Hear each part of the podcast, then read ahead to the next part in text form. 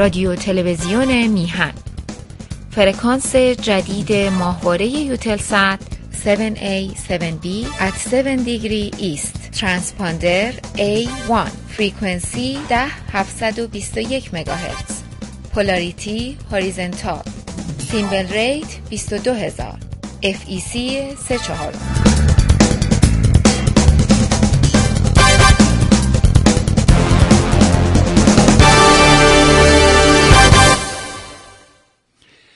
با درودی دوباره خدمت یکایک شما خوبان و نازنینان، سعید بهبانی هستم. در این روز دوشنبه دوشنبه سیوم مرداد ماه هست و بیست و یکم ماه آگست. خب سیوم شد، از این بیست و هشت مرداد به سلامت عبور کردیم یه بار دیگه. امیدوارم که تا سال دیگه دوباره ببینیم که این قوقای بیست و هشت مرداد ما رو به کدام سمت و سو سوق خواهد داد. موضوعی که من فکر میکنم بیش از هر چیزی امسال دقیقتر روشن شد که خود جمهوری اسلامی است که به این مسئله دامن میزنه. امسال خامنهای دیگه طرفدار نمیدونم مصدق شده بود و علیه کودتا حرف میزد، در حالی که میدونیم اینا همراهان و همدستان آتش بیاران این معرکه خود همین آخوندا بودن، از کاشانی بگیر تا خمینی و برو آیت الله معظم بزرگمون بروجردی، نواب صفوی، خود خمینی، همه همه اینها در حقیقت بر اساس اسناد و مدارکی که دول خارجی که در این ماجرا درگیر بودن منتشر کردن. خب به سلامتی ازش گذر کردیم، بریم تا سال آینده. و اینم مثل بقیه موضوع ها استمرار نداره. ای کاش استمرار داشت و به یه نتیجه میرسیم. این روزا هم شاهد یک بلیه دیگری هستیم و اون هم این ماجرای ویدیوهای شنی و زشتی است که مرتب منتشر میشه از امر لواط آخوندا، نمیدونم مسئولین نظام این ور اون ور، و حتی در دیدیم که ماجرا به ایران ختم نشد، در طالبان هم ویدیوهای بیرون اومد. به همین دلیل من فکر کردم امروز برنامه خانم دکتر شیر الی رو اختصاص بدیم به این موضوع. ایشون هم مهر کردن، از خانم دکتر میترا بابک دعوت کردن، به عنوان یک روانشناس در این برنامه حضور داشته باشن. بنابراین وقت رو ضایع نکنیم، بریم خدمت این دو عزیز، عرض ادب و احترام کنیم، سلام کنیم. سپاسگزار از همه مهر و حضورشون در برنامه. سلام میکنم به شما دو بزرگوار. درود می‌فرستم بهبهانی و تشکر خیلی زیاد از خانم دکتر بابک که دعوت ما رو قبول کردن و امروز تشریف آوردن. واقعا منتی به سر ما گذاشتن، با همه زیغ وقت این فرصت رو فراهم کردن که بتونیم در خدمتشون باشیم.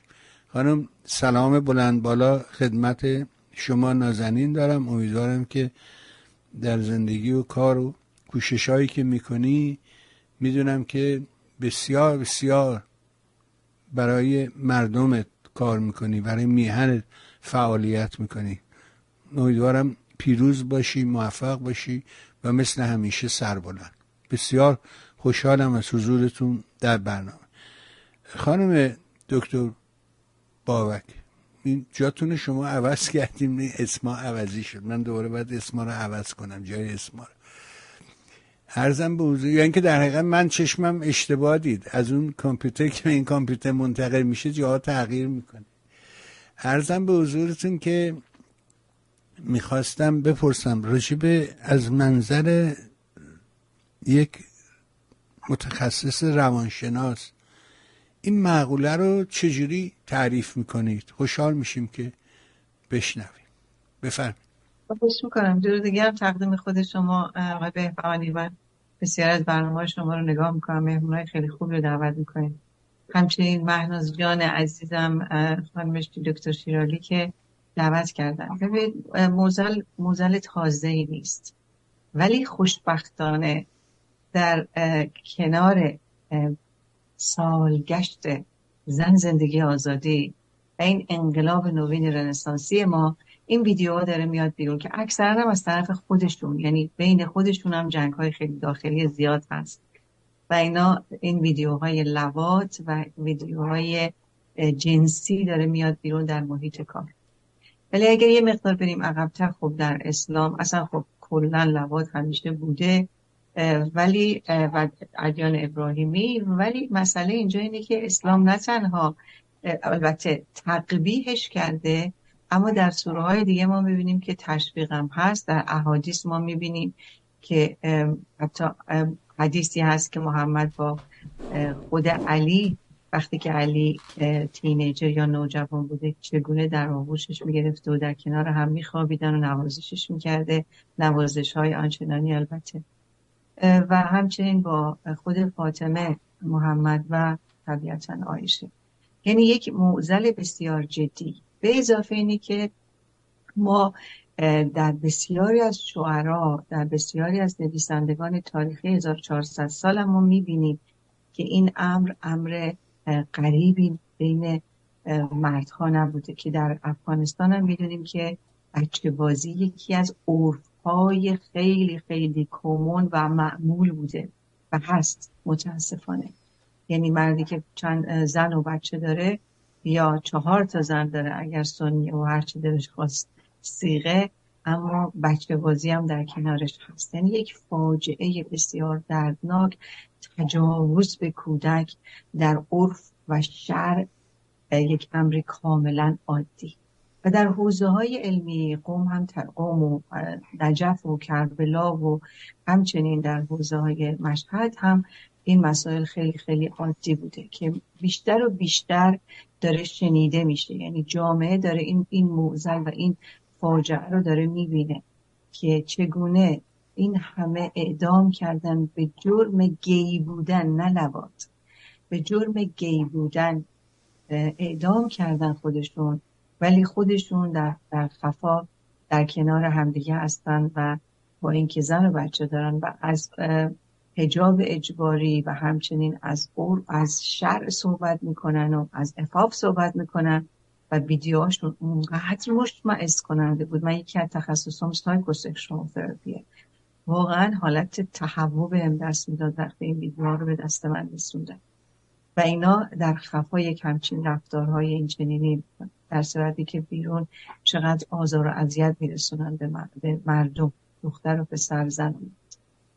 و این این فاجعه فاجعه دردناکیه. ببینید زمانی که زن و اینچنین جدا میکنن از مرد، زمانی که در اسلام ما میدونیم در اسلام، اسلام قبل از اسلام در مکه و در در عربستان زن شاعره ما داشتیم، زنان حجابی نداشتن، اما بعد از اسلام ما میبینیم که چقدر زنان در حفار و در اون قفسهای حجاب و قفسهای اسلامی قرار گرفتن و زن شد یک یک فقط وسیله برای ارضا شدن مرد. و در احادیث و سنت پیغمبر و عایشه و همه اینا میبینیم که محمد چگونه زنباره بوده و این همه زن خودش داشته و در کنارش هم بچه بازی رو ما در محمد میبینیم که به عایشه رحم نکرد، به فاطمه رحم نکرد. من در اینستاگرامم از زبان خود سه آخوند و یه آخوند بی عمامه درست پیش گذاشتم که از زبان خودشون دارن میگن که در آن زمان محمد زمانی که این رفتارها رو میکرده حتی مردم عرب به صدا در میاد، به اعتراض در میاد، برای اینکه در آن زمان رسم نبوده که پدر سینه های دختر رو ببوسه، سرش رو در سینه های دخترش بذاره و رفتارهای جنسی با دخترش بکنه. و حتی زنان فاطمه به صدا در میان و این عایشه است که همیشه زبان بلندی داشته بر سر محمد، به اعتراض برمیاد و محمد هم به عایشه و به زنانش و هم به عرب‌های دیگری که به مردان دیگری که اعتراض میکنن میگه شما نمیدانید، فاطمه میگه بهشت رو به من برای من میسازن. بهشت دقیقاً جای عیاشی و زنبارگی و قلمانبارگی است. یعنی وقتی که اینا از بهشت صحبت میکنن یعنی دائما از سکس در بهشت صحبت میکنن، از عیاشی و لذت بردن جنسی در بهشت صحبت میکنن و ایشون خیلی راحت برمیگرده میگه فاطمه بوی بهشت رو برای من.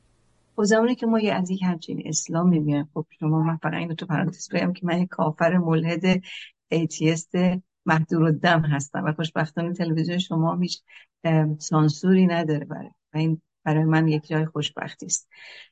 خب وقتی که ما میایم پایین‌تر میبینیم که دختر و پسر همیشه آتش و پنبه هستن، آتش و پنبه و جدا کردن این بچه‌ها از کنار هم و دائما به دختر گفتن که خودت رو بپوشون. حتی پدر نباید دخترش رو وقتی که به سن بلوغ میرسه ببوسه، بغل کنه. یعنی وقتی ما به صحبت‌های اینها گوش میکنیم میبینیم حتی اینا به دختر خودشون هم رحم ندارن و احساس جنسی پیدا میکنن به فرزند خودشون، به دختر خودشون و این رو برای مردان و پدران دیگه وقتی تو منع میکنی یا با حیوان منع میکنی یعنی اینکه احساسهای جنسی خودت رو داریم.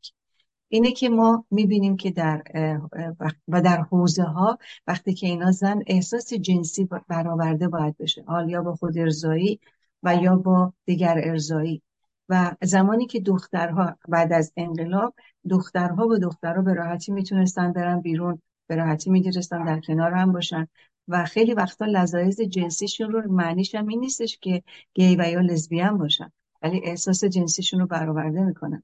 پسرها هم همینطور وقتی که شدیداً محدودیت باشه و این دو جنس رو از هم جدا کنن و در کنارش هم در حوزه‌های علمیه که به صراحت معمول بود، معمول بوده و هست و این اتفاقات اتفاقاتیه که متاسفانه متاسفانه اتفاق میفته ولی خوشبختانه داره نشون میده.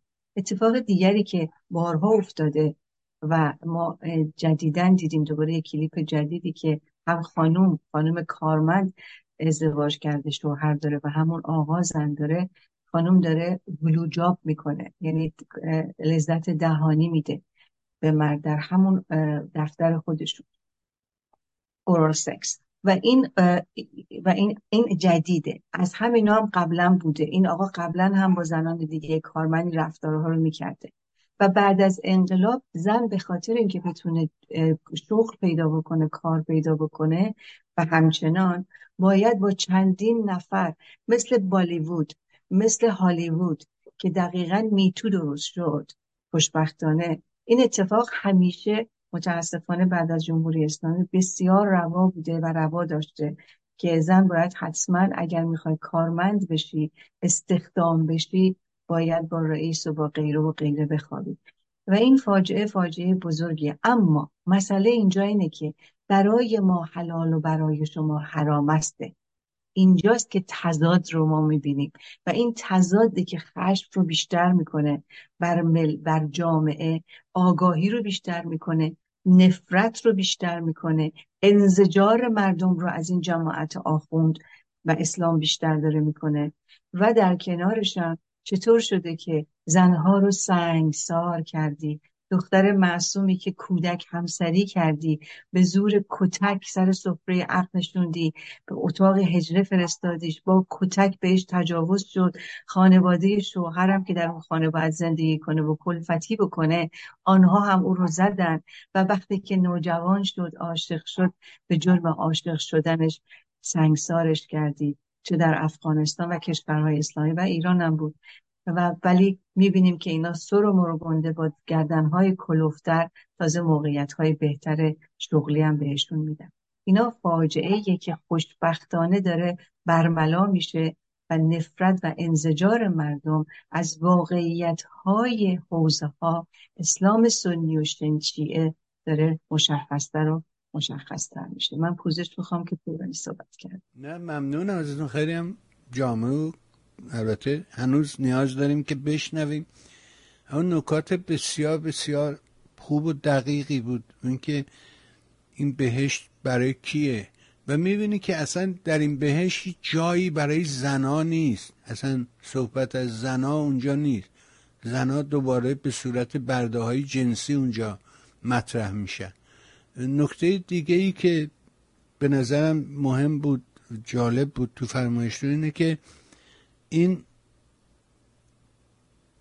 واعظان کینجلوه در محراب و منبر میزنند چون به خلوت میروند آن کار دیگر میکنند. حافظ بود که نشون میده اینا برای خودشون همه چی آزاده، ولی نوبت به غیر که میرسه اون وقت همه چی بایستی که من بشه و زشت بشه. اجازه بدید که از حضور خانم دکتر شیر الی هم استفاده کنیم و بپرسیم از منظر جامعه شناسی این پدیده رو چجوری تعریف میکنه. اگه صدامون رو دارین خانم خوشحال میشیم که حتما حتما ده. شما اگر صدای من هست که من ادامه بفرمایید کاملا. ببینید در مورد ویدیوهایی که آمد بیرون، خب اغلب کسانی که من حرفاشون رو شنیدم معتقد بودند که کار خودشونه، خود حکومته که داره اینا رو میده بیرون که حواسهای ما رو پرت بکنه. حقیقتش اینه که من در راز و نمیدونم معماهای حکومتی نیستم و با اینها در ارتباطم و نمیدونم اینها در خفا چه میکنن و چه حرفایی میزن، چه کارهایی میکنن، چه سیاستهایی دارن. ولی برای من خیلی جالبه که این حکومت حتی وقتی گند هم میزنه مردم فکر میکنن خودش مخصوصا این کارو کرده، یا حالا مردم هم نه ولی یک عده‌ای سعی میکنن که اینجور به ما وانمود بکنن که این حکومت خودش دستی دستی برنامه ریزی شده، حکومتی که نمیتونه آب نوشیدنی نوشا آشامیدنی مردم رو تامین بکنه، حکومتی که اینقدر ناکارآمده که نمیتونه یک کرونا رو برنامه ریزی کنه. سوال من این هستش که چگونه ممکنه که این ویدیوها باز کار خودش باشه؟ اون قاسم سلیمانی جنایتکار رو میکشن، یه ده میگن که کار خودشونه، خودشون قاسم سلیمانی رو کشتن چون اضافه بود و فلان و اینا خطرناک شده بود. فخریزاده رو میکشن میگن کار خودشون بود. به سانترال های اتمیشون حمله میکنن میگن کار خودشون بود. خیلی برای من جالبه که وقتی حکومت حتی بهش تیر میخوره و یا به پاش تیر میخوره یا به دستش تیر میخوره، یعنی به نوعی این حکومت واقعا آبروش میره و گند میزنه، چه در حفاظت از نیروهای خودش باشه و این هم باز مسئله حفاظت دیگه. یعنی اینا حتی توان این که اتاق خواب خودشون رو کنترل روش داشته باشن ندارن و کسانی هستن که از اینا فیلم میگیرن و این فیلم ها رو میدن بیرون. این برای من خیلی جالبه که اشتباهات و خطاهای عظیمی که به این صورت رسوا میکنه رژیم، یعنی حقیقتا رسوا کرد دیگه. یعنی امروز کسی نمیتونه دیگه بخواد بگه که نه مثلا حکومت اسلامی حکومتی است که حداقل حیا و عفت و اینجور چیزا رو به جامعه ما برد، ولی که همه میبینن که اینا خودشون با خودشون دارن چه کارهایی که نمیکنن. خب سوال من اینه، من واقعا نمیدونم چه کسی این ویدیوها رو منتشر میکنه، به چه هدفی اینا، ولی برای من خیلی جالبه که حتی خطاهای حکومت هم میره به حساب قدرتش. این خیلی جالبه. دومین مسئله که خیلی توجه من رو جلب کرد اون ویدیویی بود که یک خانوم اون کار رو با اون رئیسش انجام میداد و خیلی برای من این صحنه غم انگیز بود، برای اینکه صحنه‌های لواطی رو که ما دیدیم خب صحنه‌ای بود که دو نفر داشتن از همدیگر کام می‌گرفتن، ولی سر یک زن به صورت یک برده آنچنان تعظیم کرده زانو زده در مقابل یک مرد و اون مرد با اون ژست پروفسورانه‌ای که نشسته بود، حقیقتاً منو حال من رو خراب کرد، بسیار غمگینم کرد. یعنی تو خود اون فریم، یک دونه فریمی که یک زنی زانو زده جلوی یک مرد و داره بهش چنین سرویس کثیفی رو میده که ممکنه در یک رابطه نهایت عاشقانه این مسئله مسئله‌ای باشه که بین دو نفره، خودشون میدونن، به کسی ربطی نداره، خودشون انقدر یک زن میتونه عاشق یک مرد باشه که هر کاری رو تو اون انتیمیتشون بخواد انجام بده. اون مسئله من مسئله من نیست، ولی در اون ویدیو ما میبینیم که هیچ انتیمیته‌ای بین این دو نفر نیست. یک زن داره این کار رو مثل یک وظیفه، مثل یک فاحشه داره این کار رو انجام میده. و این در داوره که ما ببینیم زنان کارمند ما، حالا خانومی در توییتر از من ایراد گرفت همه زنا که اینطور نیستن، نه، ولی یک زن کارمند هم که به حد یک کارگر جنسی تنزل پیدا بکنه، فقط یک زن، من حتی میگم این اتفاقی که شما توی این ویدیو میبینید اصلاً دیگه هیچ کجای دیگه به وجود نیامده و فقط همین یه دونه است. خب میترا جان، شما صحبت منو گوش میدین و من میدونم دارید چی فکر میکنید. ببینید، فقط میگیم این یک دونه است دیگه، هیچ کس دیگه هم نبوده، ولی همین یک نفر رو، یک زن کارمند رو از کارمند بودن به برده جنسی تقلیل دادن، خود این نماینده اینه که شرایط سایر زنها بهتر از این نیست. این بود فاجعه‌ای که من توی اون فریم دیدم و بسیار منو افسرده و یعنی نمادین بود اون فریم. میدونید چیه؟ برای من اون فریم نمادین بود. نمادین بود که یعنی این جمهوری اسلامی، به قول باز یک نفر از کاربران توییتر به خوبی میگه، یا میکشن ما رو یا به این بلا رو سر ما میارن، یا میکشن ما رو توی خیابونها، در زندانها، یا اینکه چنین بلایی به سر یک زن میارن، یک زن کارمند که به کارگر جنسی تبدیل میشه. چه فاجعه‌ای، چه کرد این حکومت با ما. اینجاست که واقعا واقعا آدم میبینه که این آخوندها به سر یک فرهنگ، به سر یک ملت، به سر یک کشور چه آوردن، چه آوردن. و اینجاست واقعا این دو مسئله‌ای بود که من در این ویدیوها دیدم و میخواستم در موردش صحبت بکنم. بسیار ممنون. ما هم بر اساس همین فرمایش شما یه پرسشی پدید میاد. آقای بهبهانی، صدای شما نمیاد. ای بابا ببخشید. عرض کردم که بر اساس همین فرمایش شما یک پرسشی پدید میاد که اونو بعد از خانم دکتر بابک بپرسیم، و اینکه وقتی یه آدمی رو تحقیر کنی، خب به راحتی میتونی هر سوء استفاده‌ای رو ازش بکنی دیگه. آیا هم تو روانشناسی درسته این حرفی که من میزنم؟ یعنی واقعا اینا یه جامعه رو تا حدی تحقیر کردن که هر بلایی دلشون میخواد امروز میتونن سر این جامعه بیارن. آیا درسته این حرف؟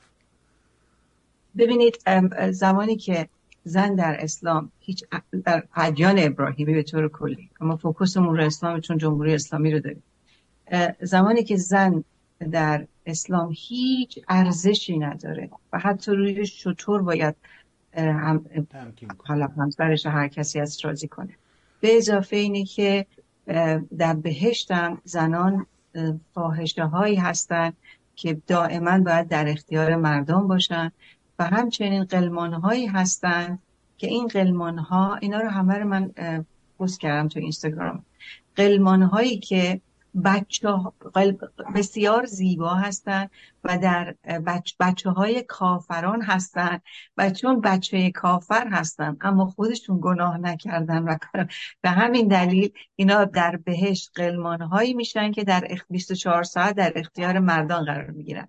یعنی مردان رو در در بهشت کذاییشون هم زنان شراب، عیش و نوش، نه فقط با زنان بلکه با مردان. و یک من پوزش میخوام اینو, اینو میگم، یه مقدار بعد یه مقدار سریعتر از یکی از آخوندا کلیپش هست در, در یوتیوب، میگه که از من سوال کردن خانوم ها که این که بهشت که شد مال آقایون، پس زنان چی؟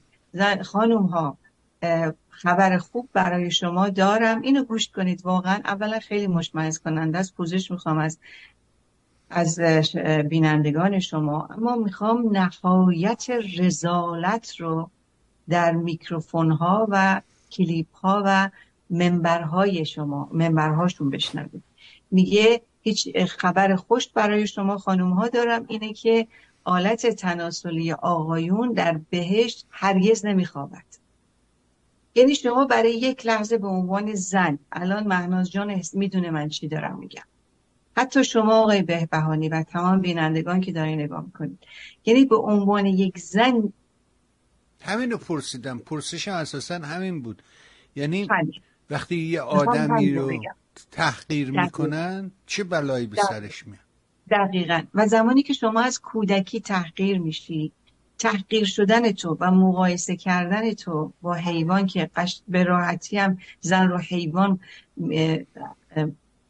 برداشت کردن و خطاب میکنند، اینه که زن از کودکی و زمانی که دختر معصوم خانه متدین دائما بهش میگن اون پسره، تو دختری، روسری تو سرت کن، برادرت باشه که باشه، عمود باشه که باشه، یعنی حتی محارم هم به دختر میگن باید مراقب باشی و زن رو از همون کودکی، دختر معصوم رو اون لچک رو سرش میکنن و ترس از جهنم براش میارن، سر اون پل تسرات با یه موی تو هی آویزون میشی و میسوزونت و زنده میشی. یک خدای جنایتکاری رو برای کودک که دائما داره تصویر پردازی میکنه و دختر معصوم باید خودش رو دائما در خفا نگه داره، با حجاب نگه داره. این دختر میشه تو دختر تفقیر شده، دختر شستشو مغزی داده شده و پسر شستشو مغزی داده شده، هر دو کودک و پسر هم برای اون خواهرش و برای مادرش و برای زن آیندهش حرمت و کرامتی قائل نشونه یا آموخته. و در کنارش هم وقتی جامعه، مدرسه دائما دارن در این موارد صحبت میکنن و حتی با وقاحت تمام برگشته خانم فاتیکوماندو در مجلس برگشته گفته که دختران رو ابله بار بیارید، نادان بیارید، در مورد مسائل جنسی اجازه ندید چیزی بفهمن. و کودک همسایه هم این چنین داره بیداد میکنه در کشور ما. زن از همون کودکی احساس میکنه که کسی نیست و وقتی این احساس درونی میشه، طبیعتاً وقتی که بزرگ میشه وارد جامعه میشه، جامعه هم داره بهش تحقیرش میکنه، خانه و مدرسه، حال جامعه و حال محیط کار و سیاست یک حکومت، زن دیگه چیزی ازش نمیمونه و وقتی میخواد بره سر کار. آقای بهبهانی، من یکی از مراجعینم چند سال پیش میگفت من بعد از سالها رفتم ایران، از به من میگفتن بیا ایران ببین چه خبره، دختر چهارده ساله واسط میارم. میگفت سر تو اتوبوس منتظر اتوبوس بودم، یه خانم بسیار بسیار زیبا و معمولی اومد، خیلی آروم و محترمانه التماس کرد به من که من بیا با هم بریم برای که من سه تا بچه دارم احتیاج دارم و منو برد خونش. تو خونش یه دونه اتاق اجاره کرده بود، یه پتو به تو این اتاقش آویزون کرده بود که این اتاقو کرده بود به دو نیمه و هیچ صدایی هم نمی اومد. روی زمین سریخ تون سریخ سعی کرد خودش رو برهنه بکنه که من بهش گفتم صبر کن، التماس کرد و همین که آمدیم شروع کنیم یک حرکتی رو، من یه دفعه صدای کاغذ شنیدم، پتو رو از زمین بلند کردم، سه تا بچه دارن مشق می‌نویسن که اونقدر پریدم و اونقدر ناراحت شدم، فوراً حتی حلقه ازدواجم و هرچی پول داشتم گذاشتم رو زمین و سری لباسامو پوشیدم و از اون خونه وقتی اومدم بیرون، من هر وقت تعریف میکنم خودم گریه میگیره، میگفت فقط گریه میکردم و فقط هوار میزدم و سری بلیتمو تغییر دادم و برگشتم و دیگه پامو تو ایران نذاشتم. این حرف مال ده سال پیش آقایه بهبهانی، الان داره بیداد میکنه زنانی که بعد برای شکم بچه‌هاش. این نکته یادم انداختین وسط فرمایشتون مربوط به سال هزار و نهصد و نود و دو، همین اتفاق مشابهش برای جوان این بار برای متأهلم نبوده افتاده بود و این اومد برای ما تعریف کرد. بیچاره چه اشتباهی کرد که برای ما تعریف کرد و این اصلا شد یه چماقی که مرتب هر جا میرفت میزدیم تو سر این آدم که آخه تو خجالت نکشیدی، خودت خجالت نکشیدی. خب میرفتی نمیدونم پنجاه کرون میدادی، یه دو تا حلب روغن میخریدیم بردی در خونه یارو میدادی. چه نیازی بود که تو این کارو انجام بدی وقتی دیدی یارو گرسنه است، وقتی دیدی یارو فقیره، برای فقر و فلاکت داره این کارو انجام میده؟ آخه خاک تو سرت کن، تو مگه آدم نیستی؟ مگه تو انسان نیستی؟ آ چرا این کارو کردی؟ هیچ وقت یادم نمیره که اون جوون رو چقدر آزار دادیم سر همین ماجرا. آقای بفرمایید، بخش مهمش اینجا اینه که زمانی که بسیاری سوال کردن برای خود محمد که این همه زن گرفته و بعدش هم هر وقت حمله میکردن زنان زیبا رو میآوردن، شوهرها و برادرانشون رو کشتن، خونین و مالین، حال به زنانشون دارن تجاوز میکنن، برای برای محمد هم میآوردن. و جواب این آخوندا، جواب این مسلمانان متدین اینه که چرا محمد این همه زن داشت؟ به خاطر اینکه زنان بیوه بودن. خب زنان بیوه بودن و احتیاج داشتن به به خرج خرج و مخارج. وقتی محمدشون به زنان رحم نکرد حتی در جنگ، و زمانی که یک یک دینی پیامبرش این همه فاجعه کرده، این همه زنبارگی کرده، این همه خیانت و جنایت کرده، طبیعتاً دیگه کم کم کم برای آقایون یک امری کاملا عادی میشه دیگه. ببینید بی بی سی یک ریپورت درست کرده از نجف و کربلا برای اربعین، از عاشورا تا اربعین، حتما من پست کردم، نگاه کنید ببینید. دختر بچه نه ساله رو دوربین مخفی گذاشتن، بی بی سی رفته یه ریپورت گرفته و آخونده میگه دختر نه ساله رو فقط دخول نداشته باش، اما از پشت هر کاری هر مدلی دلت خواست میتونی. آقای میگه اگه دردش اومد چی؟ میگه این دیگه مشکل خودت، اگه خواستی بکنی نکنی. یعنی شما فاجعه رو نگاه کنید در نجف و کربلاشون و در کشور بر مشهد ما روسپیخانه باز کردن، حتی در عاشورای اربعینشون هم اینا که اینجور پابرهنه خودشون رو به اربعین میرسونن، به نجف و کربلا و سر قبر حسینشون، یه همچین روسپیخانه هایی با این کودکان و زنان معصوم هم اونجا موجود است. وقتی که ما از یک همچین فسادخانه اسلامی داریم صحبت میکنیم، اون وقت دیگه جگرخونیم چه بگوییم از رفتارهای چنینی مردم. حالا صحبت این اربعین و این نوع مسائل در کنار این اماکن کردین، یاد حمید نوری افتادم. برای من مهمترین ماجرا توی فعلی که توی این لحظاتی که وجود داریم همین موضوع دادگاه حمید نوریه. من این رو به راستی شاغول میدونم، میشه همه جا ازش استفاده کرد، متر کرد و دور و نزدیکی رو تشخیص داد. همین خانوادهش تو همین اربعین و تو همین ماجرای عاشورا و اینا یه سری عکس از این آدم منتشر کردن که نمیدونم رفته نمیدونم کنار نظریه فلان و از این عکسای مذهبی، در حالی که این آدمه به خاطر همین کار اصلا اومد اروپا. اصلا این در حقیقت تحریکش کرد داماده که بیا اینجا با هم بریم تفریح کنیم، دخترای خوشگل هست، زنای زیبا هست، میبرمت این ور میبرمت اون ور، و این رو تحریک کرد تا این آدمه به خاطر همین کار اومد اینجا. ولی نگاه میکنیم اینی که عکسی رو که میذاره عکس اون ور نشون میده. یعنی اینا کثیفن، هر جوری فکر کنی این کسانی که همراهن با این حکومت، همراهی کردن با این حکومت، اینا آدمای سالمی نیستن. تحت هیچ شرایطی اینا آدمای سالمی نیستن.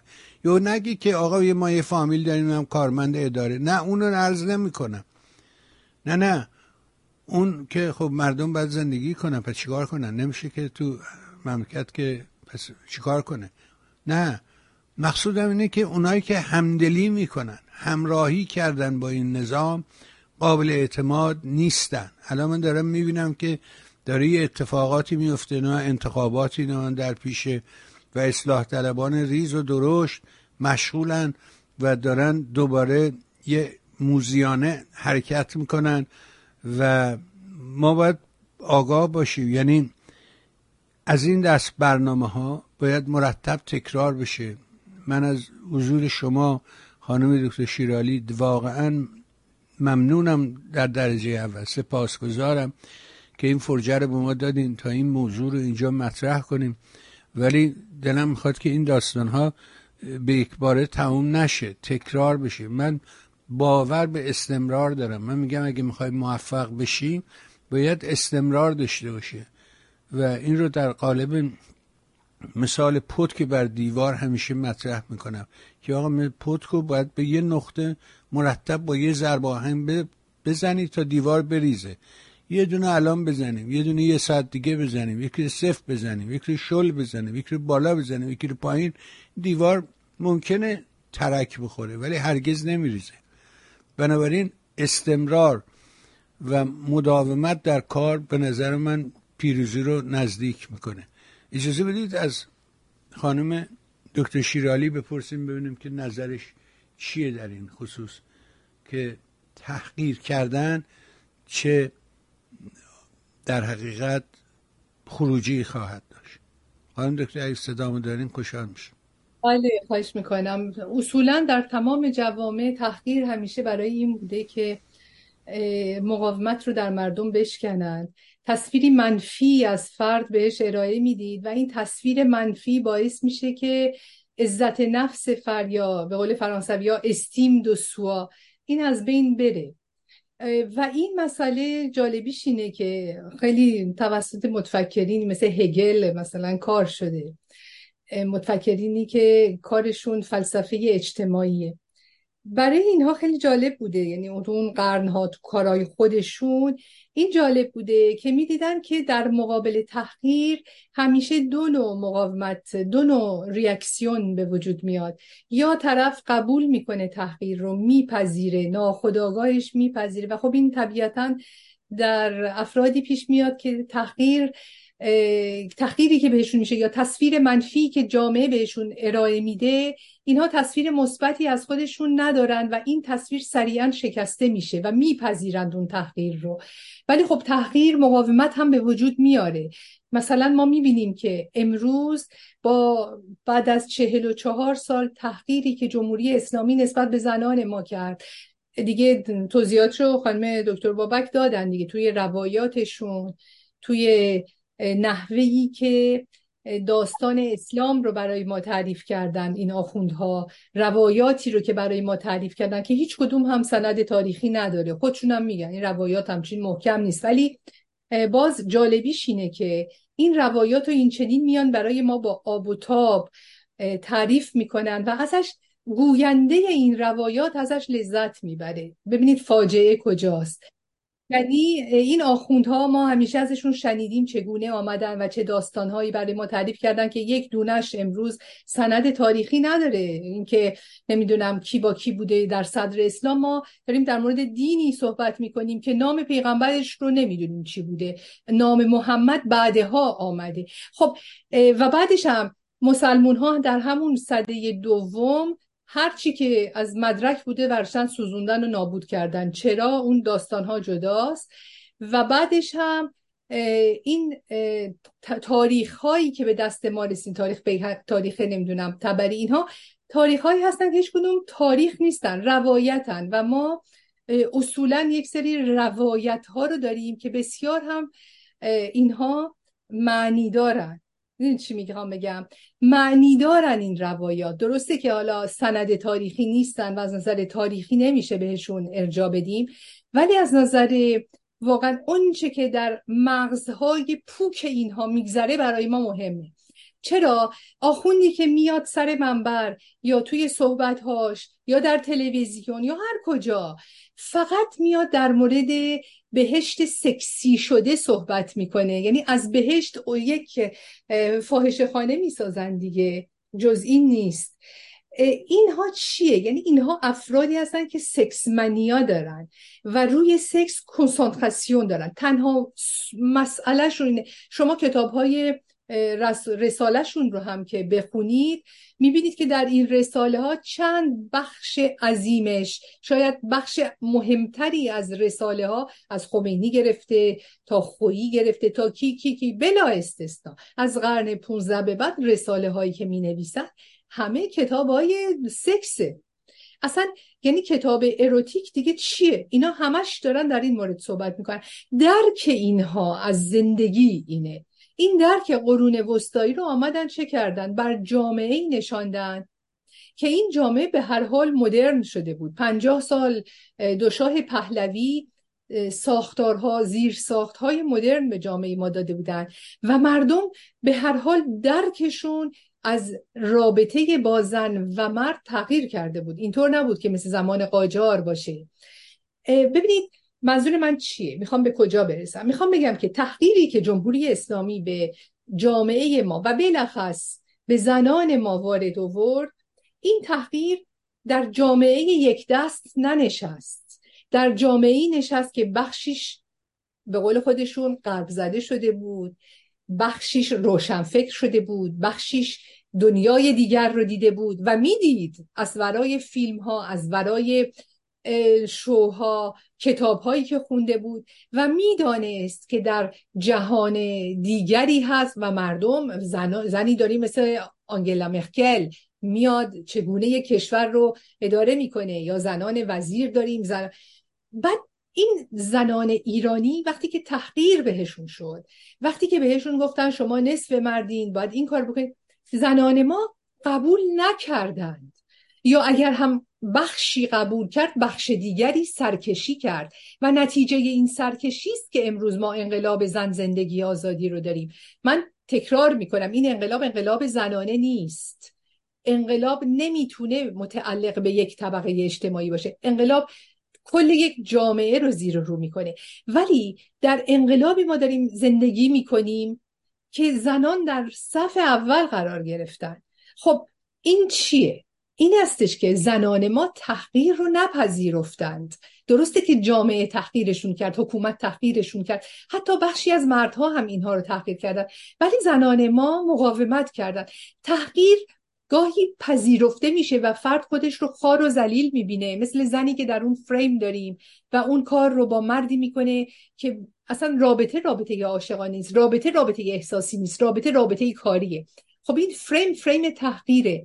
ولی این گونه تحقیرها یا تحقیرهایی که به این گونه کارها منجر شد، مقاومت هم در انسانها به وجود میاره. میدونید وقتی که امروز شما با هر زن حتی مسلمان، حتی معتقد صحبت میکنید و میگن که بابا جان شریعت دیگه به درد ما نمیخوره، زنان معتقد ما این حرف رو زدن. من واقعا توی تحقیقاتی که تو صحبتهایی که با مردم، با زنان مسلمان سنتی کردم، اونها هم به این عقیده هستن که شرع و قوانین شرع قدیمی هن و به درد ما نمیخورن. در حالی که وقتی که مثلا با دانشجویان مصری من صحبت میکنم خیلی اوقات پیش میاد، یا حتی در مثلا کلوک ها من با اساتید دانشگاه توی که زنان مصری هستن، استاد دانشگاه هست، میگه ما میخواهیم حکومتی داشته باشیم که شرع و قرآن قانون اساسیش باشه.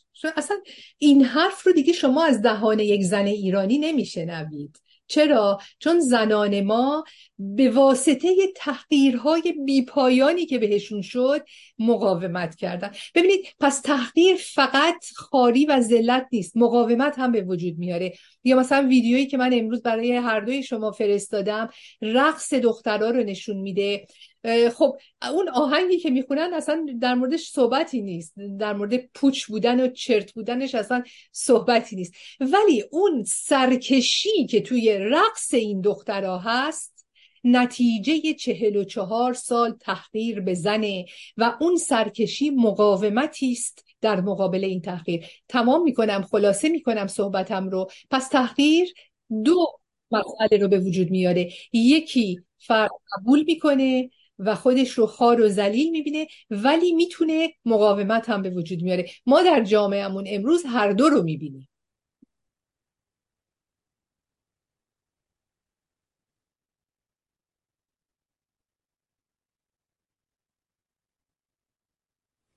ممنون از هر دو شما عزیز و سپاسگزارم که این فرصت رو به راستی پدید آوردیم. بذاریم برگردیم دوباره از خانم دکتر بابک بپرسیم، ببینیم که در چنین شرایطی جامعه چه تکلیفی داره به نظر شما، چگونه باید نسبت به این معقوله عکس العمل نشون بده. ببینید در ادامه صحبت مهناز جانم، جامعه ایران به نظر من رنسانس به وجود اومد و بخش بزرگ این رنسانس هم خود جمهوری اسلامی، یعنی تنها بنفید یا واقعا مفید بودن این حکومت با هزینه بالاش به وجود آمدن رنسانس. و من به زبان عربی هم صحبت میکنم. واقعا کشورهای عربی، کشورهای مسلمان اصلا مثل زنان ایرانی و دختران ایرانی فکر نمیکنن. دختران ایرانی در, در همونطور که مهناز جان گفتن، خب قرنها قرنها زنان رو بردن تو پستوهای خانه. بعد حکومت پهلوی آمد و سعی کرد که زنان رو وارد جامعه بکنه، ولی از از دین، نقد دین و نقد سیاست نبود. و در کنارش هم جامعه شدیداً وارد تضاد بود، تضادی که جامعه غرب، جامعه خاورمیانه و کشورهای اسلامی هنوز گرفتارش هستن.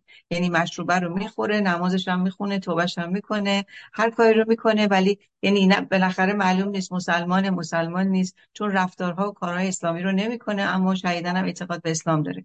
نسل تازه، نسل جدید با اینترنت و با دسترسی که به اینترنت داشت متفاوت، با هزینه والایی که به خاطر یک روسری باید این چنین تحقیر بشه، دختر نوجوان باید تحقیر بشه، اینا این اتفاقات اتفاقات بزرگی بود و ما با این اتفاقات بود که نسل زد تونست به اینجا خودش رو برسونه. شما نگاه کنید همچنان این دختران و زنان هستن، کلیپایی که به دست همه ما میرسه این دختران و زنان هستن، با اینکه این همه این همه دارن تهدید میکنن، میخوان قانون تصویب کنن. حتی امروز دوباره گفتن که برای کودکان برای کودکان هم داریم یک حجاب مخصوص درست میکنیم، اما جامعه هنوز نمیخواد بپذیره. جامعه از این مرحله گذشته و حتی معتقدین هم متوجه شدن که دین نباید وارد سیاست بشه.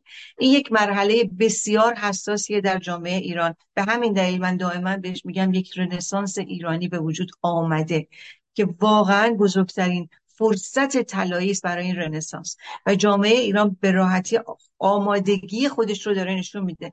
شما نگاه کنید، من چهار سال پیش پنج سال پیش وقتی که بر علیه اسلام چیزی پست میکردم، تهدید وحشتناک، تهمت‌های خیلی زشت، فحش‌های خیلی ناروا برای من مینوشتن.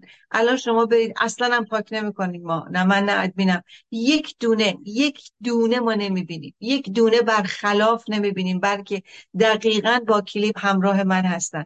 این نشون میده که جامعه چقدر آمادگی داره برای این رنسانس و این نشون میده که درسته که قرن‌ها زن رفت تو پستوخانه به زور، به اجبار، اما همین تحقیرات بیش از حد به نسل تازه یک نیروی تازه‌ای داد. سوریناها رو آورد بیرون. سورینای شانزده ساله‌ای که وقتی تحلیل سیاسی میکنه، تحلیل روانشناسی اجتماعی میکنه، وقتی مقایسه میکنه نسل خودش رو با دخترای آمریکا، دختر نیویورکی، دختر دنیای اروپای غربی، که فرق ما با آنها هیچی نیست، ما هم باید مثل آنها آزاد باشیم. آزادی آزادی آرامش و آرامش میخواد. یک همچین تحلیل رو داره. نیکاها و همه این عزیزانی که جانشون رو از دست دادن و شیرزنانی مثل مادران دادخواه ما داریم که با یک همچین شجاعتی از دادخواهی صحبت میکنن. از, از فاطمه سپهری محجبه گرفته تا گوهر عشقی مادر ستار بهشتی گرفته که سالیان سال فریاد دادخواهی رو کوتاه نیامد، تا مادر پژمانها و مادر کتابدارها و این این مادران بودند، این زنان بودند که بیشتر فریاد زدند در کنار مردان، تا پدران و خانواده ها. اما به راستی زنان ایرانی دارن لیاقت خودشون رو و هویتی که به زور ازشون گرفته شده رو دارن دارن با بها و هزینه بسیار بالا و با شجاعت با شجاعت خیلی زیاد درون داخل کشور ما دارن از خودشون نشون میدن. اینجاست که باید ببینیم تحقیراتی که کردید، هر چی تحقیر بیشتر بکنید پای خودتون نوشته میشه و متاسفانه برای خودتون و خوشبختانه برای ما کار شما تمام است. جامعه ایران یک رنسانس ایرانی است که دیگر هرگز نه اسلام شما رو میخواهد و نه سیاست و دولتی که دین و یا هر ایدئولوژی چپ و راستی توش دخیل باشه. کاملا با شما من همراهم. یعنی اتفاق افتاده، تحول صورت گرفته. حالا اینا دیروز دوباره نمیم یه قانونی تصویب کردن، عفاف و حجاب و اینا، پاسپورتتون میگیریم، نمیدونم این کارو میکنیم اون کارو میکنیم. ولی فکر نمی کنم که زورشون برسه.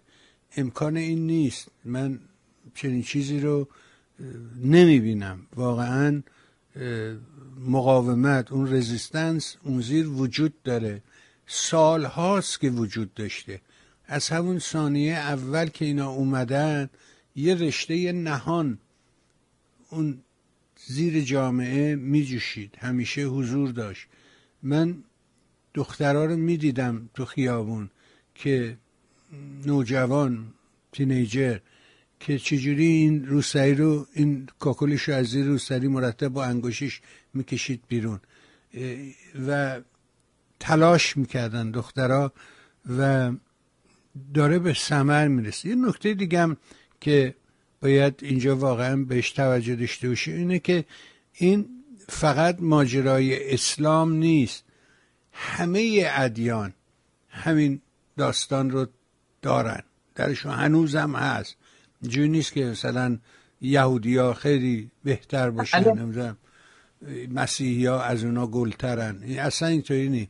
اون چیزی که ما داریم میبینیم و ممکنه ما رو به اشتباه بندازه، مسئله اجرای قانون تو جامعه است و در غرب، در دنیای آزاد، اتفاقی که افتاده بحث قانونه و اینکه قانون اجرا می شود، دیگه ضعیف و قوی نداره. ما می بینیم که تو فرانسه رئیس جمهور رو به دادگاه می گیرن، حکم براش می برن، جریمه می کنن.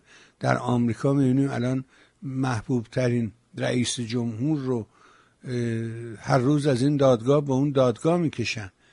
ولی کلیسا همون زیر هست، ما این فساد رو در کلیسا هم میبینیم. ولی اون چیزی که تفاوت میکنه در غرب با جامعه ایران یا حکومت اسلامی اینه که در اینجا قانون محکم میسته، در جمهوری اسلامی خود قانونگذاره که فاسده و خود قانونه که فاسده. یعنی هم قانونگذار فاسده، هم به تبعش قانون فاسده. بذارید این پرسش رو از خانم شیرالی بپرسیم ببینیم که در این زمینه چه باید کردمان کدام است. من دکتر ای صدامون دارین؟ بله، من سوال یادم رفت، ببخشین. در کدام زمینه شما؟ همین که هم قانون فاسده هم قانونگذار فاسده در جامعه مثل ایران. صحبت بر سر اینه که تمام ادیان دچار این بلیه هستند. اصولا جوامع سنتی، جوامع در تقسیم بندی میگیم جوامع مذهبی سنتی. جامعه سنتی جامعه است که مذهب میچرخونتش و متاسفانه امروز اینها میخوان همین بلا رو یعنی به سر ما هم آوردن. یعنی جامعه‌ای که در زندگی میکنیم رو با مذهب میچرخونن. اصولا جامعه مذهبی سنتی در تمام مذاهب بر روی چهار اصل استواره. حالا یکیش مثلا تح... تحمیل گذشته بر زمان حال، یکیش تحمیل خواست گروه بر خواست فرد، یعنی فرد وجود نداره. یکی از چهار ستون یک جامعه سنتی برتری مرد به زنه. چرا؟ چون جامعه سنتی اصولاً بر روی طبقه بندی استواره. جامعه است که طبقه بندی میکنه. در مقابلش جامعه مدرن جامعه است که انسانها در اون برابرن. مسئله برابری زن و مرد با مدرنیته مطرح میشه، وگرنه قبلش شما در تمام ادیان که نگاه میکنید هزاران سال همه بلا استثناء زن رو پایین تر از مرد میدونن. من الان یه مدتی میبینم که دوستان ایرانی ما میگن که در زمان مثلا ایران باستان زنها برابر بودن با مردها، حکومت میکنن. اینا همه افسانه است. در واقعیت جامعه هیچ سندی ما نداریم که غیر از این بگه و در تمام جوامع سنتی به این صورت بوده که اصولاً طبقه بندی وجود داشته و این طبقه بندی اونجوری بوده که زنان و کودکان کمتر از مرد حساب می شدن. بررسی های مردم شناسی که نشون میده که یک کلمه ای دارن، ولانس دیفرانسیل سکس. یعنی چی؟ یعنی که در تمام جوامع، در تمام جا، حتی اونهایی که متریارکال یا زن سالاری هم بوده، باز کسی مثل فرانسوا هریتیه نشون میده که زن سالاری هم حتی بالا نمی رفته. یعنی این زنجیره زن سالاری بلافاصله به دایی ختم می شده. در حالی که مرد سالاری میره تا بی‌نهایت، مرد مرد مرد مرد. ولی زن سالاری، بله، زن سالاری تا زمانی که میرفته به دایی، به برادر زن میرسیده و مردم شناسا عنوان میکنن که زن سالاری یا متریارکه نوع دیگری از مرد سالاریه. برای همین عنوان میکنن که در تمام جوامع در طول تاریخ همیشه مرد سالاری وجود داشته و این مدرنیته است که میاد زن و مرد رو میگه که اینا انسان ها همه با هم برابرن و برابری انسان ها رو در مقابل این طبقه بندی اجتماعی. پس فقط مسئله مسئله اسلام نیست. ولی اون چیزی که توجه من رو خیلی جلب کرده، مثلا شما در تئولوژی که نگاه می‌کنید، تئولوژی یهودیت یا مذهب مسیحیت، شما می‌بینید که متفکرین روحانی اونها چقدر مباحث تئولوژیک رو پیش بردن، چقدر کار کردن، چه کتاب‌ها نوشتن. ولی اون چیزی که خیلی برای من جالبه این هستش که من میبینم از قرن پونزدهم تا امروز روحانیت شیعه تنها کاری که کرده احکام طهارت نوشته یا احکام اتاق خواب نوشته. این مسئله اینجاست، یعنی ما با یک دینی طرف هستیم. من میگم، باز تکرار میکنم، تمام ادیان بر روی این طبقه بندی استوارن، تمام ادیان دزیغ یا لذت جنسی رو محکوم میکنن که بتونن کنترل بکنن. این بحث اصلا چیزی پوشیده نداره. ولی این سکس منیا یا این سانترالیته یا این مرکزیتی رو که آخوند شیعه روی سکس میده، اینها واقعا مسئله است. یعنی اینها رو میبینی از نادانی، از بیسوادی، از تهی بودن به اونجا میرسن که شش قرن هفت قرن فقط در مورد این که چجوری با حیوان بخوابی، چجوری با نمیدونم بچه بخوابی، چجوری با زنت بخوابی، فقط در این مورد نوشتن. شما مباحث تئولوژیک رو که در اسلام مقایسه میکنی، حالا من ملا صدراهایی هم بودن، بله، غزالی هایی هم بودن که البته همشون سنی بودن، ولی وقتی که این تفکر شیعه رو نگاه میکنی و میبینی که بخش اعظم تفکر شیعه، باز میگم یک پنج درصدی چیزایی هست که بشه توش پیدا بکنیم و ایراد نگیرید از من، مثلا عرفان تشیع خب حقیقتا با ارزش یک چیزی جدا برای خود، ولی آخوند شیعه اون چه که تولید کرد شش قرن تمام، تنها کاری که کرد این بودش که بره برای به دست آوردن قدرت، هی با شاهان و با کسانی که در سیاست بودن هی بره مبارزه بکنه، هی بتونه هی بیشتر و بیشتر خودش رو قدرتمند بکنه و از طرف دیگه برای اینکه جامعه رو تحت کنترل قرار بده، حتی احکام نمیدونم از صبح خواب که از بیدار میشید تا شب که میخواید بخوابید، هر عملی که انجام میدید تمام اینا رو به صورت خیلی دتایل برای شما توضیح میده که این کارو باید بکنید و هدفش چیه؟ کنترل. به نظر من این سکس منیایی که توی آخوند شیعه ما میبینیم هدفش کنترل جامعه بوده، اینکه جامعه رو به زیر یوغ خودش بکشه. ما میبینیم چهل و چهار سال بعد، در اینجا تموم میکنم قسمت آخر حرفمه، چهل و چهار سال بعد با کشور ما چه کردن دیگه؟ با کشور ما این کارو کردن که یک زن کارمند به کارگر جنسیشون تبدیل میشه. خب این فاجعه است، این ثمره دست تفکر بیمار آخوند شیعه است.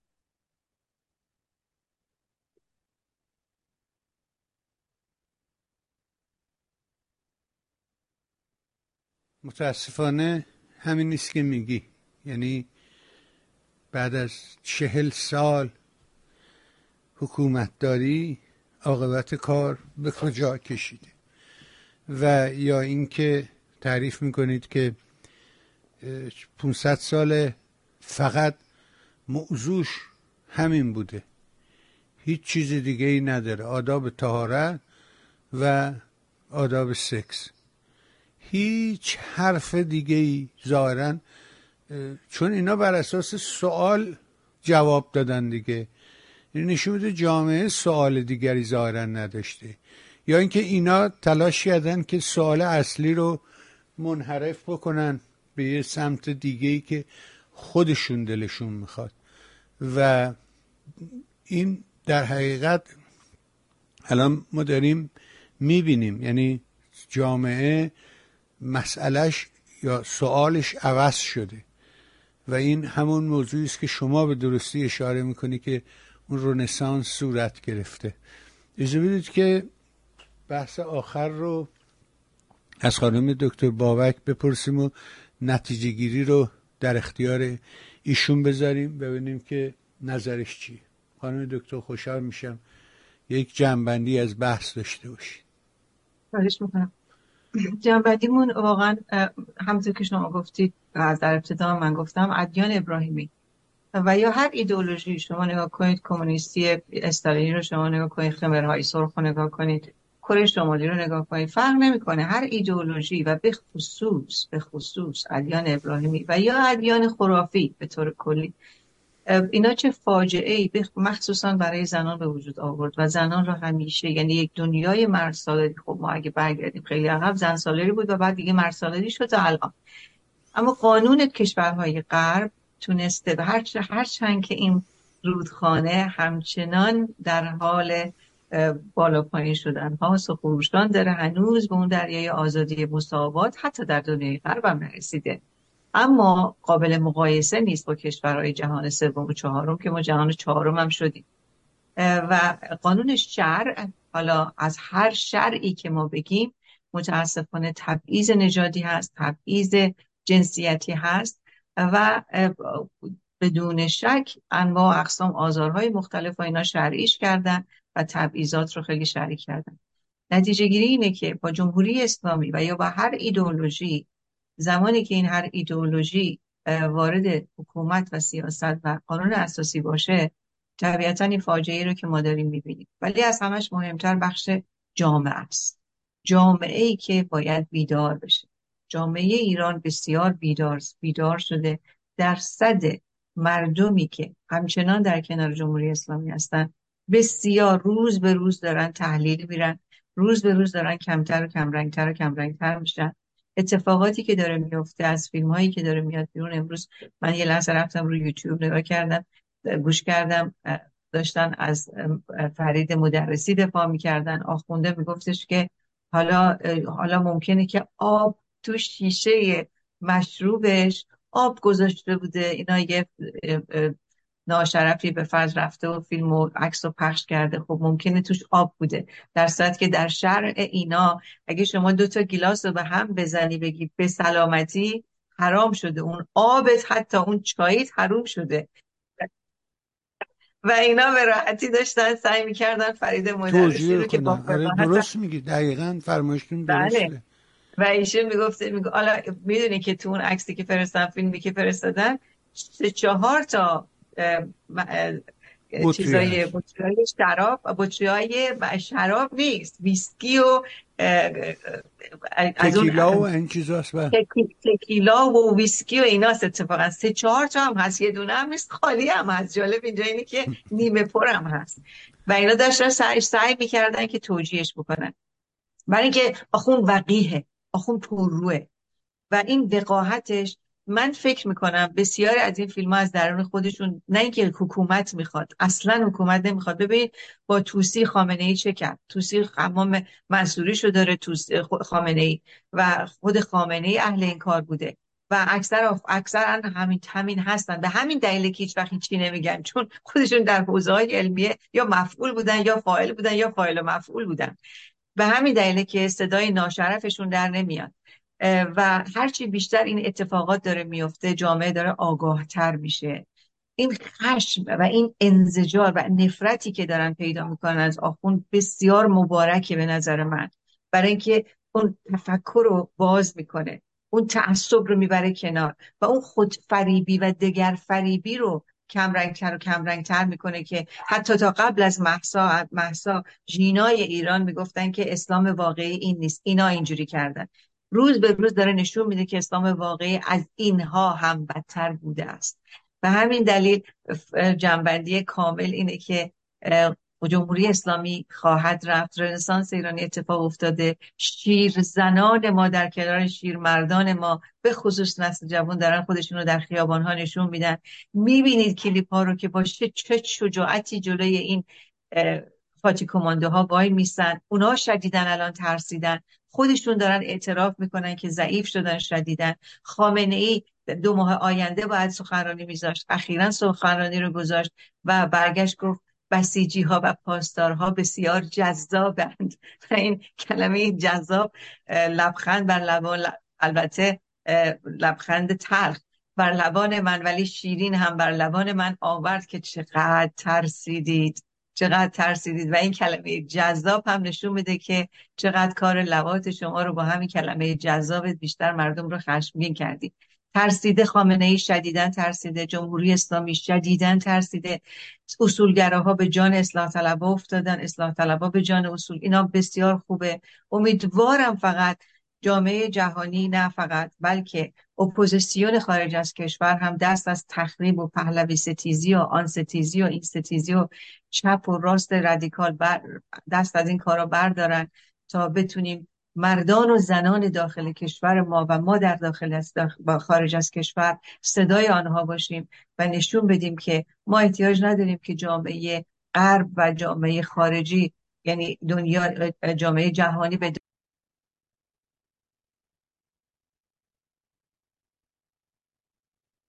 احتیاج به هیچ کدام از شما نداریم. ما برای آزادی خودمون در کنار یکدیگر مقاومتر از گذشته برای این رنسانس ایرانی که تأثیرش بر بر خاورمیانه و جهان خواهد گذاشت، این زن زندگی آزادی که یک افتخار شد بر تاریخ ایران، ثابت خواهیم کرد که ما پیروزیم و آنها نابود.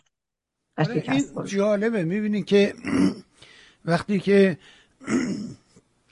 یه شعار دقیقی مثل همین زن زندگی آزادی مطرح میشه، فوری میبینیم میاد اینو یه چوب میزنه وسطش یا مثلا میکنه مرد میهن آبادی و از همینجا شروع میکنه شق کردن و این نظام همواره در حال در حقیقت تکثیر کردنه، در حال شکوندن این اتحاده و تونسته تا اینجا موفق باشه که اتحادها رو بشکونه. شما نگاه کنید، من مقدمه این برنامه رو با همین موضوع بیست و هشتم مرداد شروع کردم و اینکه چرا که باور دارم این بیست و هشتم مرداد در حقیقت یه بازی است که جمهوری اسلامی بیش از همه بهش دامن زده به خاطر اینکه اختلاف بندازه و تا زمانی که اختلاف هست اتحادی صورت نمیگیره. خب الان همین موضوع زن زندگی آزادی چه بدی داشت، چه لنگی داشت که یهو بیای بگی مرد میهن آبادی. بذارید پایان رو از خانم دکتر شیر الی بپرسیم و همین موضوع که به نظر شما چه ایرادی داشت زن زندگی آزادی؟ حتما باید میگفتیم مرد میهن آبادی. چرا؟ مرد میهن آبادی شعار بدی نیست، خب اینم میتونه باشه، ولی اون شعاری که نه خب توجه... چرا وقتی ما داریم میگیم زن زندگی آزادی محور این داستان هم زنه، یهو بی خودی مرد میهن آبادی چه معنی داره؟ اونم شعار بدی نیست آقای بهبهانی. توی انقلاب، توی حرکت اجتماعی صدها شعار هست، این همه شعار هست، خب بذارینم یکیش باشه، هیچ مشکلی نداره. نه من که نمیتونم هم... نظرم که من بذار نظرش دست من که من هیچ ایرادی ندیدم، خیلی خوبه. یه عده گفتن این، یه عده گفتن، ولی اون شعاری که به گوش جهانیان خوش نشست شعار زن زندگی آزادی بود، چه دلشون بخواد چه دلشون نخواد.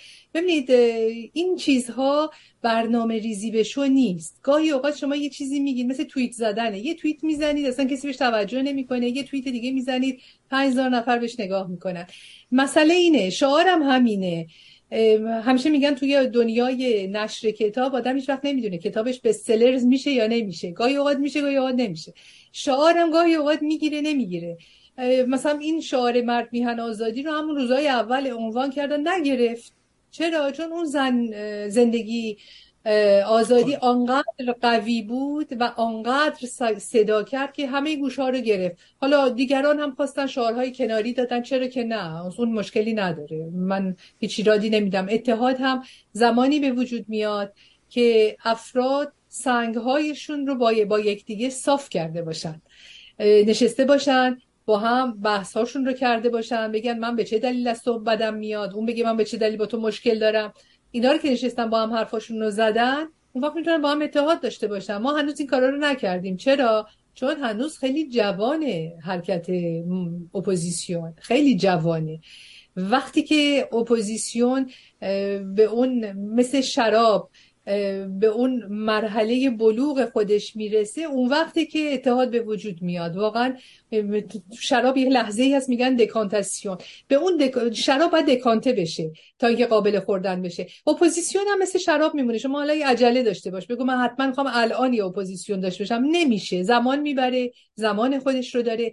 ما در اینجا باز میگم تموم میکنم، خوشبختانه به سرعت اپوزیسیون ما داره جلبک‌ها و کف‌ها های روی آب رو کنار میزنه و چهره هایی که حقیقتاً صداقت ندارن، فرصت طلبن، از قربانی های ما میخوان همجنس های خودشون رو بسازن. اینها دارن هر چیز زودتر خودشون رسوا میکنن.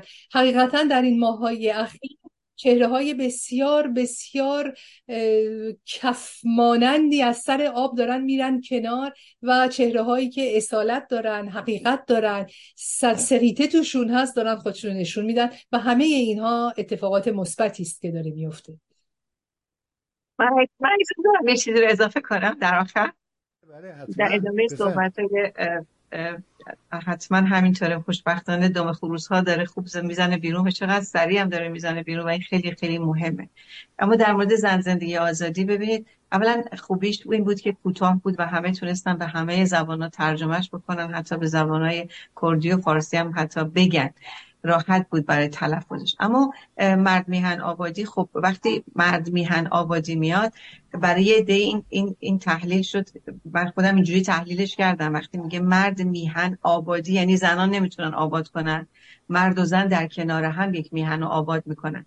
و همین دلیل من برای کسانی که حساسیت دارن تو بعضی از برنامه ها این اینجوری آخر برنامه هم اینجوری به همیشه میگم میگم زن زندگی آزادی، زن مرد میهن آبادی.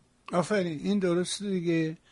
و آره من اصلا میدونم که شعار خوبه، هر نوع شعاری خوبه، اینا رو میفهمم، اما ضرورتهاش برام اولویت داره. من یه مژدم به عزیزان بدم که فردا در خدمت آقای دکتر مسائلی خواهیم بود، مثل سه شنبه ها ساعت در حقیقت ده صبح به وقت کالیفرنیا، میشه نه هفته بعد از ظهر به وقت اروپا، و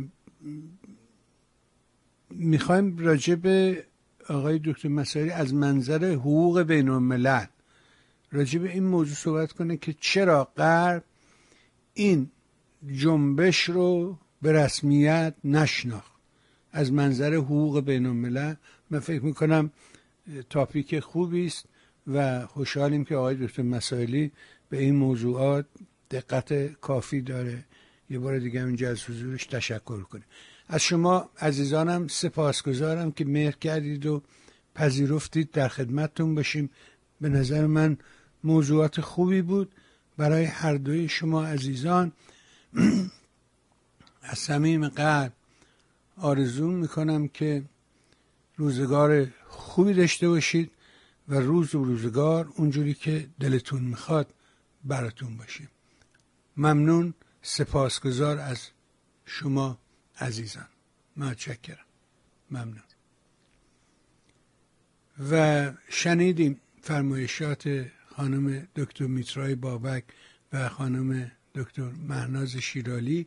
باید صمیمانه تشکر کنم از خانم دکتر شیر الی که مهر کرد و دعوت کرد از خانم دکتر بابک که بتونیم مسائل رو از منظر روانشناسی هم دنبال کنیم. برای شما خوبان نیز آرزوی بهترین دارم. ممنون، سپاس، تا فرصت دیگر، متشکرم.